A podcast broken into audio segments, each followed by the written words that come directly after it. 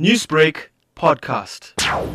all year round, we are really trying to promote and keep the public aware and informed of how we can actually help them and their families. And it just really is a very special focus for us um, within the month of August because we really are, we, we go to the oncology units and do road shows and we really try to interact with patients and just really let them know that cancer is here and we are here to offer you support. And we had a really great special theme um, this year with really focusing on cancer patients' nutrition and some of the challenges that cancer patients have while on treatment, just to make it a bit easier for them. How important is it that people know and people understand the importance of cancer patients and the food that they consume? I, I think people just don't realize how important it is. I think when you are on treatment, you know, for a lot of people, the side effects aren't too good, and there, there are a lot of basic things they can do that will assist them. For example, if they are feeling dehydrated, or unfortunately also with, with constipation, diarrhea, nausea, vomiting, those are quite common symptoms for a lot of cancer patients. And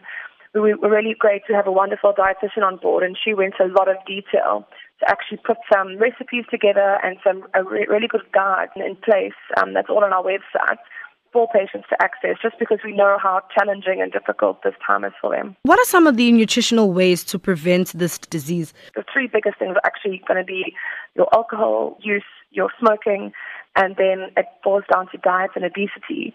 And so we do know that obesity is the link to a lot of illnesses. Um, like heart attacks, etc. But with cancer, it really has a massive role and link to play. And I think people just don't take care of their bodies. I think it's so important that people are having a balanced diet. And, you know, CANSA believes, you know, we want, want to place a bit of everything on it. You know, we need your carbs, you need a bit of everything. But most families and people are living below the breadline, and they're not having um, what we call a colorful plate. There are no veggies on there, there's no green on there, it's just basically meat and potato or meat and rice, which is actually becoming a huge problem. You know, people are forgetting about the importance about fresh fruits and veggies in their diets. And I think that's honestly one of the biggest problems. And also access to fast food. All the spaza shops, tuck shops, even at schools, what are they serving kids? It's processed, it's got no nutrients in it.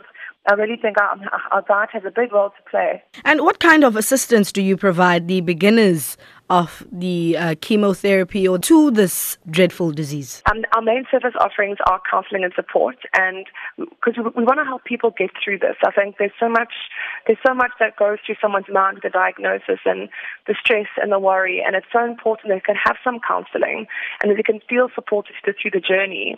Newsbreak, Lotus FM, powered by SABC News.